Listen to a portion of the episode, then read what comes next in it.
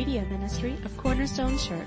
You can listen to this and other messages on our website at www.corner-stone.org or by subscribing to our podcast. Open your Bibles to Matthew 28. We were there last week. Uh, we got about halfway through uh, last week. What we uh, basically were saying, why do we do what we do? Why, why do we as a church do the things that we do? And last week we began to look that the foundation of the answer to that question can be found in Matthew 28.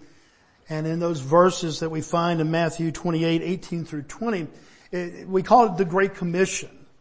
We call it God's calling and His purpose for the church. And and if you were here last week, we talked about how it really is relevant on three different levels. There's this ultra macro level that he's called all of Christianity, that is every assembled person in the body of Christ. He's called us to this as the bride of Christ. This is who we're called to be and to follow this, this purpose, this calling on our life. But we also see that all the way down into the micro, that is Bobby Linkus, you, if you are one who has placed your trust for your salvation in Christ Jesus and His work, this is God's call upon you. And there in the middle between this universal call to the body of Christ, to this private and personal call, is the local church. And so it's really kind of, as I said last week, to me it's uh, miraculous, it's beautiful that God has called us on these different levels to this one calling, this great commission, and we get to accomplish this in such a macro level, and we get to accomplish it in such a micro level as you and I going out and living our lives. But one of the things that we see there is that we get to do this together as a body of believers in the local church. And last week we began to share that out of this calling, this foundational calling that we find in the Great Commission, we, each church has to kind of decide, okay, how are we going to accomplish this? And to me, again, that's the uniqueness that one church may be really, really big and they say, okay, this is what God has called us to. Others may be a smaller church, even smaller than ours. And so this is what God has called us to. And so last week we began to, to look at five things that we believe that Cornerstone has been called to based on this foundational call of the Great Commission. Let's go to Matthew 28 verses 18 through 20.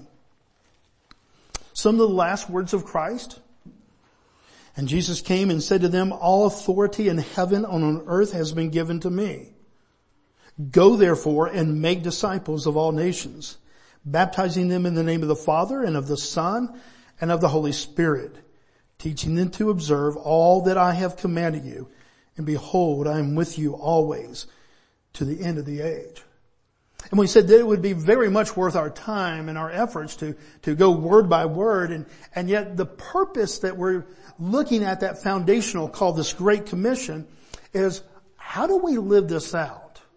If it is the kind of this universal call to, to all Christianity, if it is this personal call to you and me, if we're in Christ, how do we do that? And then how do we do that as a local church? And so we begin to look at how to, uh, really the thrust of it is go therefore and make disciples. How do we do that?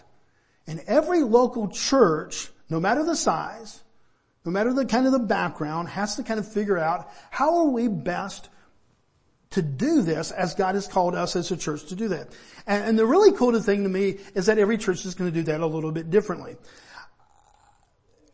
what if every church was generic? Well, what if no matter which church you walked into, it was exactly the same? In one way, there would be a comfort in that, I guess, because you would know exactly what to expect. And yet there's kind of um, almost a, a, little bit of a, a, challenge there when we see a church and we say, okay, I'll drop in there on Sunday and we go and we don't know what to expect. Every church, if they truly are seeking what God has called them to do, is going to live this out a little bit differently. It doesn't change the call upon our life, but just kind of, you know, how we think that God has called us to do this.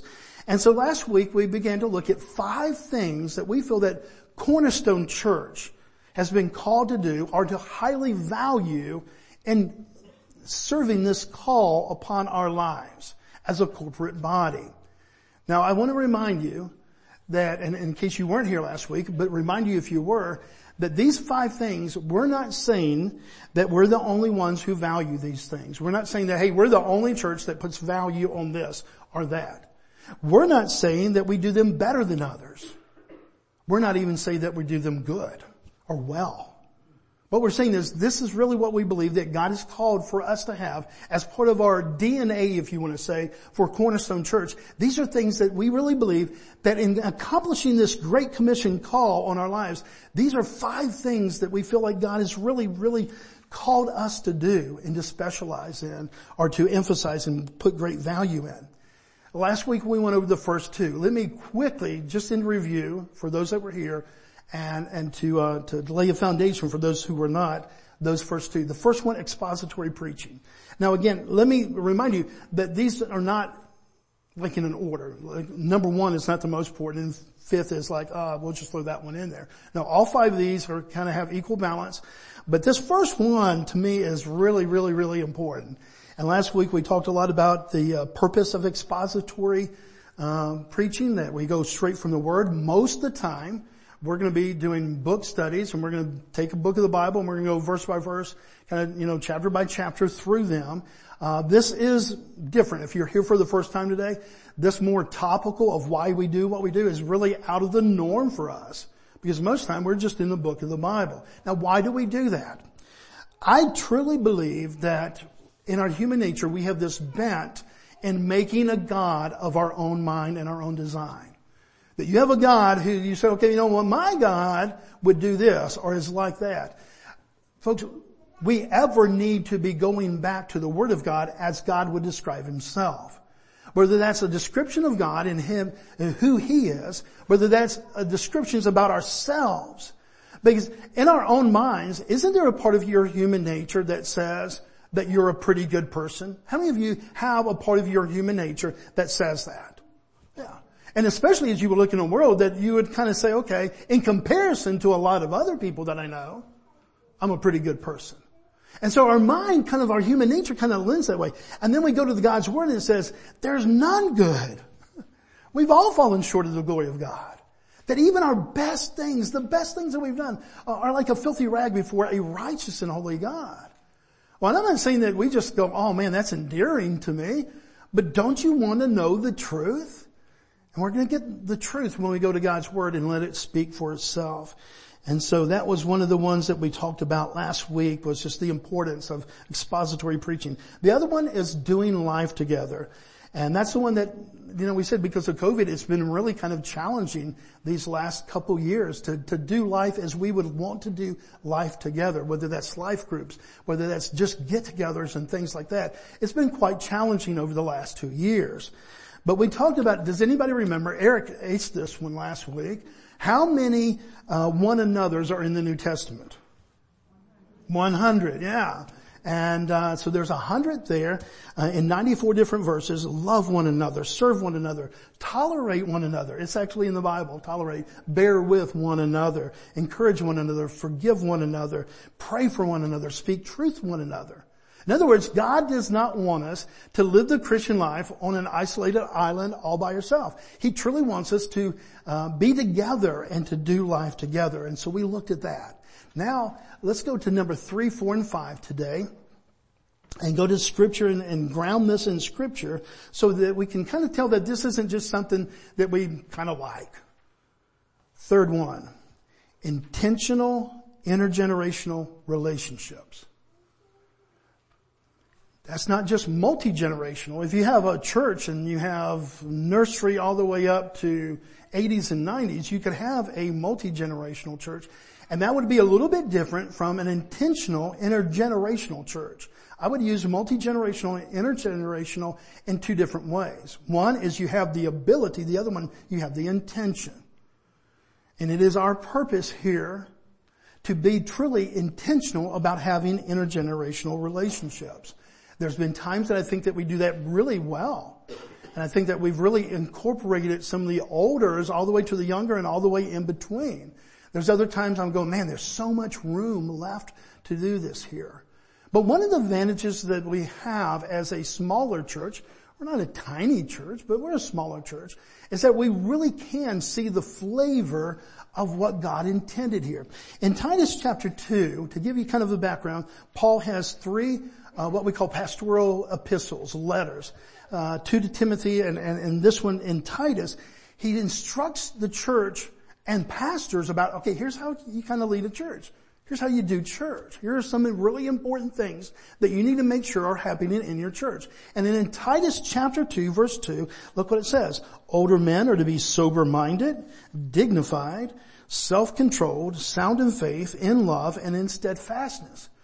And then he goes on in verse 3 and 4 and talks about the ladies and, and like mind. That, that we, as older ones, should be teaching younger ones. That this should be something that not only is part of God's design, but it should be something that, that the church would embrace. And one thing that I've really just, uh, let me give you an encouragement, is that as we put out these different ministries, as we've tried to stress that and, and really encourage that, you really have been open, open, and, and your receptiveness toward that. See, here's one of the dangers of what we can do in church, and, and we certainly kind of fall into this a little bit here at CS. Um, you come in the door and we separate you. Okay, younger ones here. Okay, a little bit older there. And then, you know, you kind of all go to your corner. And I'm not saying that there's not a time, like for example, for Jeff to be teaching younger ones uh, about the beauty of the gospel on a children's level this morning. That's really wonderful and great. I'm not opposed to having age-graded things. But one of the things that we see in the New Testament church is that you, you really didn't have division, but you had a unity. They came in. One of the things that I really would desire is that for you, if you're a parent, for example, to consider more and more and more as your kids would mature and grow, is to come into worship. Well, what age do you think is appropriate? Whatever age you feel appropriate having your children by your side. I, I wouldn't think 21 or 22 should be that limit. I think that be younger than that. But I really do think that there's something about being the collective body of Christ that we really do benefit from. And so part of our DNA here at CS is that we want to live this out. Um, as, as, he says here, one of the most important words I, I see in Titus 2.2 is that last one. Oh, Older men be sober-minded, dignified, self-controlled, sound in faith, in love, and in steadfastness. And if you've been around CS for a while, you, have heard me say this before, but I'll say it again this morning because I think it's so important. And I've actually used Q as an example. When, when Q would say, man, I've lived all these years. How old are you now, Q? 19. I've lived these 19 years and I've found my God to be faithful. Man, that registers with me, brother. But then Mr. Joe says, Mr. Joe, well, well wait, 80, 80, okay? Mr. Joe says, I've served God all these years and I've found him to be faithful. In no way, Q, does that discount you as a 19 year old going, man, in, in this world that is so fallen, here's where I found my rock in Jesus Christ. I mean, that ministers to me. At the same time, when I hear somebody who's older, who truly has been through all these different punches and has the battle scars, I'm going, wow, these minister to me. That God is, is truly ministering to this young man, but even this older man that has all the battle scars. Have you ever seen like some older animals maybe, and they have battle scars from the years? Uh, if you go out there, if you've ever followed sharks or Shark Week or anything like that, you get this old shark and it's, I mean, it's just all torn up, but it's still a shark, okay? But man, every one of those scars are like battles and different things. But he's persevered. There's a steadfastness. What a beautiful thing God is inviting us to.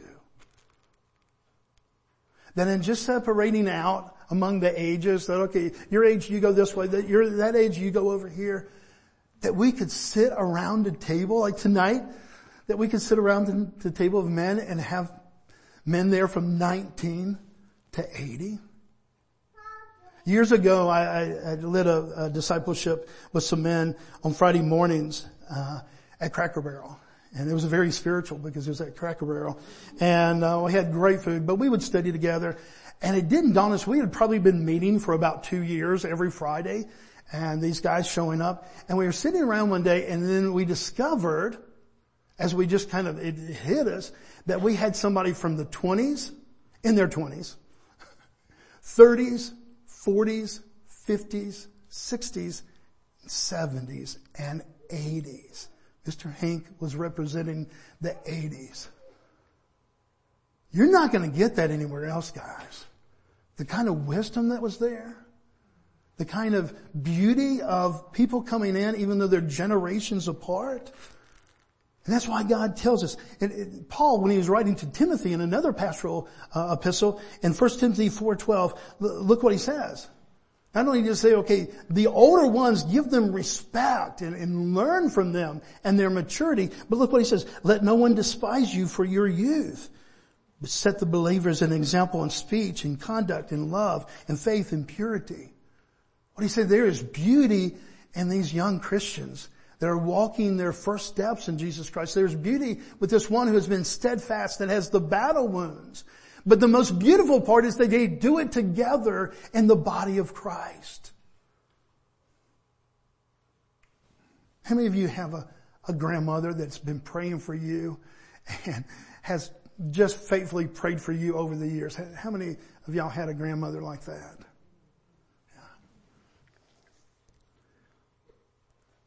And how many of you did not? And yet we can live, we can come together in a local church and we can have about 14 grandmothers if we want. And we can have about 14, I mean, Carly and I, well, one of our life groups is, is the young marrieds. And, and we do that very selfishly. We do that very selfishly because we love those young couples. And just, they're a blessing to us as we see them grow and mature, just to, you know, as they can look at our battle scars over the years and say, okay, don't do that. Don't be like Bobby, okay? That we learn from one another. Guys, that's one of the most beautiful things. The Bible is full of these intergenerational relationships. You think of Naomi and Ruth, you think of Elijah and Elisha, Moses and, and, and Joshua, Paul and Timothy. This is the model before us. But don't think that it will happen without purpose. Just because you meet together on a campus together doesn't mean that that will do that. That it just happens. Is there a little bit of intimidation? I'm talking to uh, the 60 and older crowd. Is there a little bit of intimidation to go and approach sometimes a, a younger Christian in their teens or 20s? For those the Christians that are in their teens, 20s, or early 30s, is there sometimes a little bit of intimidation of maybe going and approaching somebody who's in their 70s or 80s or 60s. Yeah. Yeah.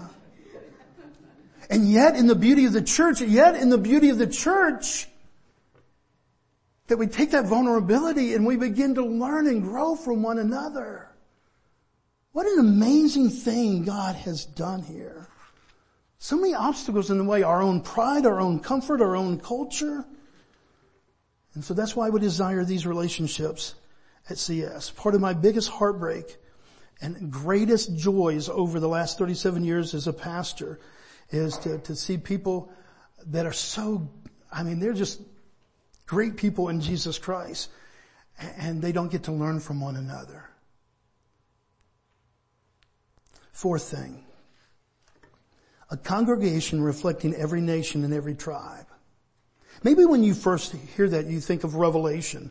And in Revelation in chapter 7 verse 9 and 10, it talks about how one day, and part of that revelation that God gave to, to John, that as we see heaven and we see the kingdom of God, he said this, Revelation 7, 9 through 10. And after this I looked and behold a great multitude that no one could number from every nation, from all tribes and peoples and languages, standing before the throne and before the Lamb, clothed in white robes with palm branches in their hands and crying out with a loud voice, salvation belongs to our God who sits on the throne and to the Lamb. That's pretty exciting we really have a, kind of an American Christianity bubble. And it's one of those things we kind of think that Christianity, a lot of times in, in American terms, kind of, in, in, kind of, we're kind of sheltered by that. If you've ever gone on mission trips or abroad, if you've lived abroad, or you're from another uh, area of the world, you can kind of notice that. But sometimes in our little bubble, we don't notice this about how big God is and how there are Christians throughout this world in every tribe and every nation that God has called together. And so certainly this scripture is telling of that. But it does have a local church application. I'm a firm believer that the local church as best as it can, organically, not forced, organically, should reflect every nation and every tribe. Certainly you're going to live in one place where the demographics are, greatly varied. Another place where they're not really all that varied. But as much as we can that we really would represent the community around us. This is the beauty of the body of Christ. And it's not just about, you know, different uh, nations and tribes, but it's about cultures and backgrounds.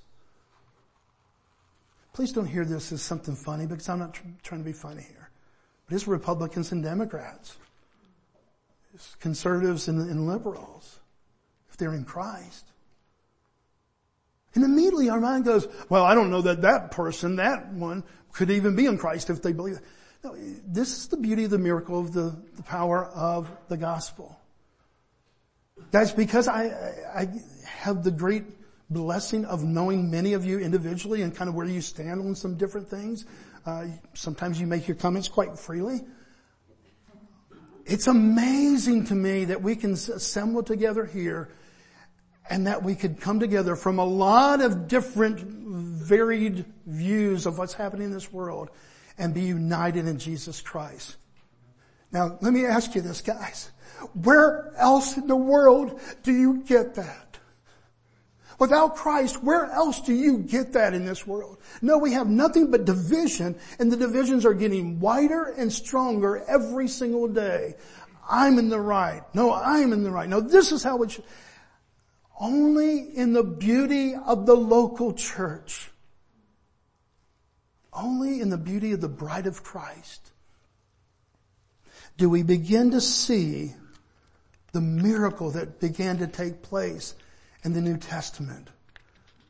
When people not only from different tribes and different nations, but different cultures came together and their new identity in Christ made them a body. Paul talks about this in Galatians 3, 27 and 28. For as many of you, as, of you as were baptized into Christ have put on Christ. In other words, he said this is for Christians. This isn't talking about just general population. These are the people that have put their faith and their trust in Jesus Christ. Now what does he say about these people? Verse 28, there's neither Jew nor Greek, there's neither slave nor free. There's no male or female for you are one in Christ Jesus. I ventured this morning that we cannot even grasp how drastic that was. How radical that was for Paul to write this in that day and time. How Paul, I promise you, got uh, talked about quite a bit by a lot of different people going, man, you know, Jew and Greek? And yet this is the beauty of the New Testament church. That God could give us the ability to look beyond our differences and look at this thing that unifies us. Christ Jesus. It's a miracle, guys. That you would come together this morning. There, there, there may be hundreds of us here this morning. And I promise you, out of the hundred, we have some preferences. Would you agree with that? In fact, let, let me give you an example. Songs. in one way, there, there's a way that we can solve this. When you get on the airplane, have you ever gone on the airplane and you have your own little TV? You can put your own little headset. For the next three hours, four hours, you can watch whatever you want. You don't have to look at the generic movie like in the old days that they played for everybody. And in one way, there's a temptation in the local church, guys, to be that way. Okay, it's worship time. Everybody look at your screen, pick out your three songs, put on your you know, headset and worship. And then when all that was done, then we'd come back together.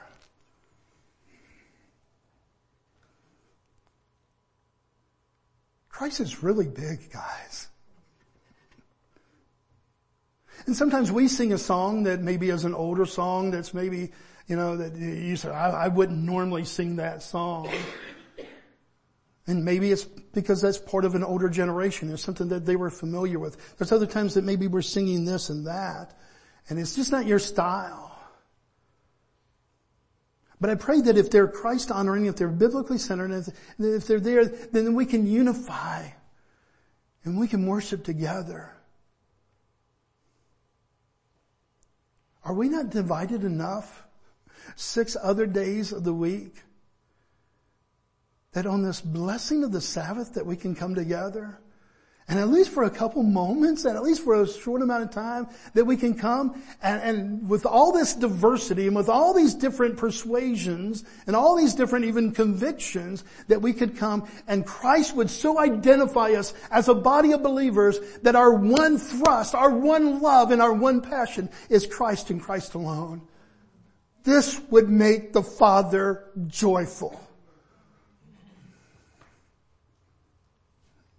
I asked a brother in discipleship a couple of weeks ago, I said, can you even imagine if your son and your daughter, if they were at odds with one another and they just didn't come together and, and how that would grieve your heart as a parent? Well, she's coming at Christmas. I'm not coming at Christmas. Oh my goodness, that would grieve your heart. Now guys, I'm not saying that, that we don't live in a day that we have to be very careful with our theology, that, that we have to be very careful. Uh, but there is so much division even within the religious ranks right now that it hurts my heart. And I think it hurts the heart of our Father. So how can we have a passion for truth and, and, and, and, and love truth and be careful with truth and test the spirits as the Bible says and, and yet still Christ unite us? Do you think that we live uh, in a present culture that is more prone to unify or, or to separate?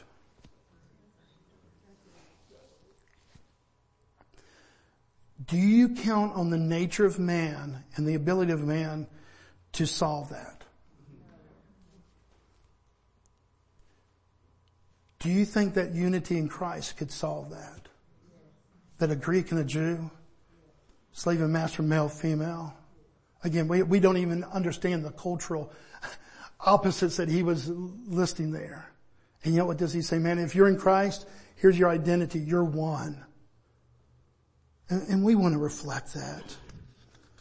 The miracle of the New Testament church is that the people from the outside saw this diversity, not just in race and color and different things like that. They saw a lot of that, but they saw all these different people from all these different cultural mindsets and all these different things coming together and being unified in Christ. And I think that's when we begin to see the, the beauty of what God was doing and intends to do. The last one here, intentional discipleship. Going back to the Great Commission, that's the driving command. He doesn't say, go and get a whole bunch of people wet. You know, baptize, you know, just kind of get them wet. No, he doesn't say, go get a whole bunch of, you know, decisions. Uh, people who raise their hand, he says, no, go make disciples. In other words, people that are truly converted in their mind and their heart. They truly have placed trust and faith in Jesus Christ. Their life is beginning to be transformed by the beauty of the grace of God and the Word of God and the very Spirit of God. That's the call of the New Testament. And as the initial disciples went out, we begin to see that they did begin to, to, we saw this change in the world. I mean, this was the very motto of Jesus Christ himself. Discipleship and really kind of a personal discipleship. If you go back, um, you can count different ways, but for the most part, Jesus taught in masses 17 times. He taught in personal discipleship 46 times, just recorded in the in the in the Bible. Okay, and so he spent some time with the masses, but he spent most of the time with 12 guys. If I would have learned one thing in my ministry 37 years ago that I could have emphasized that I've learned in the last 10 years is the value of personal discipleship. You still are doing masses and you know, there's times that that's appropriate and good. But I promise you, I have never seen personal growth in my life than when I'm in discipleship. I don't get that by turning on my, one of my favorite, I, I love Alistair Begg, for example. And I could listen to Alistair Begg all day long preach. And that's good. It does good value to me. I, I like that. And I'm getting good, you know, scripture. But it does not start to compare to sitting down with some of the men of our church one on one, iron sharpening iron. It's what God has called us to do. One of my favorite descriptions of the disciples as they go out is found in Acts 17. Uh, Paul and Silas are in Thessalonica and, and, many people have believed the gospel and they begin to follow Christ and, and the resident Jewish leadership is irate that somehow Paul and Silas and this Christianity thing has come up and kind of upset their whole system. And so they come to attack Paul and Silas and they go to this guy's name, uh, this house where they were staying, Jason's house.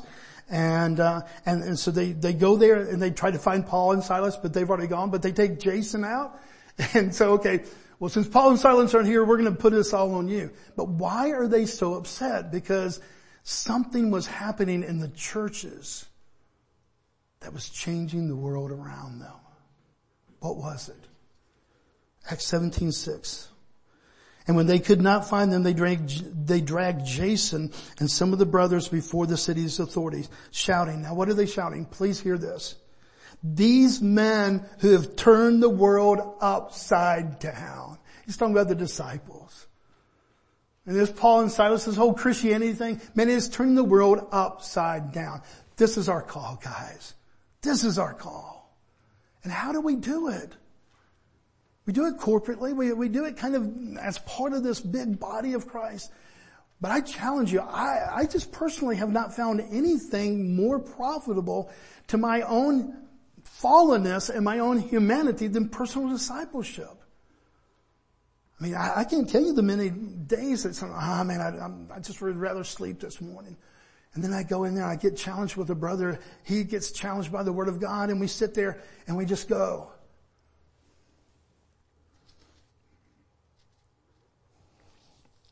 Jake, you said something last Monday after discipleship. And it was a blessing to me, brother. Not, not, hopefully not in a prideful way. You said, I always feel better. I always think clear. I, I was just, I'm just more on target after we get done being in the Word. This is discipleship. This is iron sharpening iron. This is the call of the New Testament church, guys. Doesn't mean that there's not profit here. Doesn't mean that there certainly will, hopefully there'll be profit of the men meeting together tonight. But personal discipleship has done more to transform my thinking and my life than anything else that I have ever done. And that's why I think that really, that more and more and more that we, we need to do that within the local body of Christ. And that's one of the reasons why it's one of those five things. Hey, we want to be this kind of church. This is why we do what we do. And we want to be that much more intentional about it. So those are the five things. If you're visiting with us, this is kind of what we desire to be our DNA. We're not saying that it is. We're not saying, hey, we do these things even on a, a B level. But this is what we aspire to do. This was what we would love for you to come and be a part of us to help us do.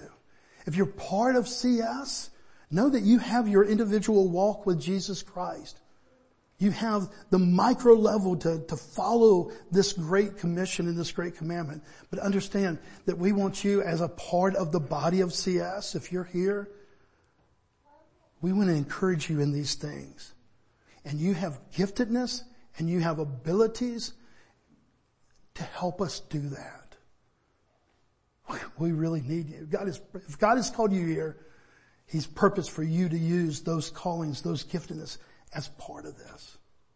Let's pray together this morning. Father God, we love you. And Father, what a miracle the New Testament church is. Father, will you amaze us with that?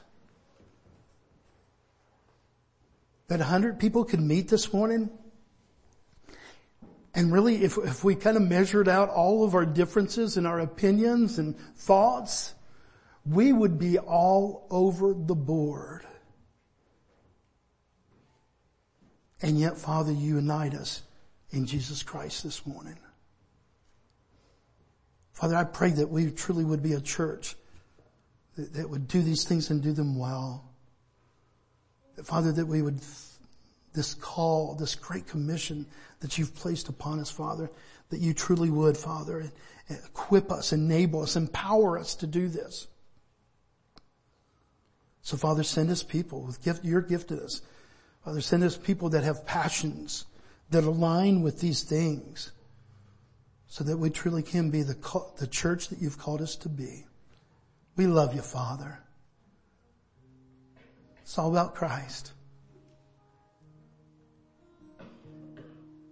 yesterday, today, and tomorrow. It's all about Christ. So Father, thank you for His sufficiency.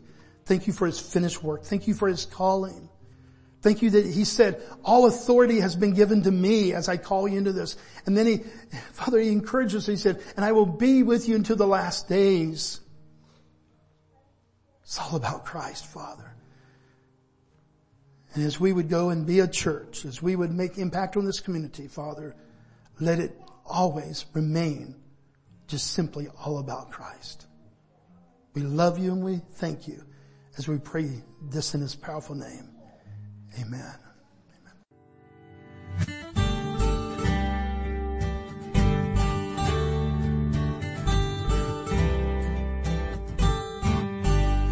Thank you for listening today. We hope this message was a blessing to you. To learn more about our church or our media ministry, you can visit us online at www.corner-stone.org or find us on Facebook.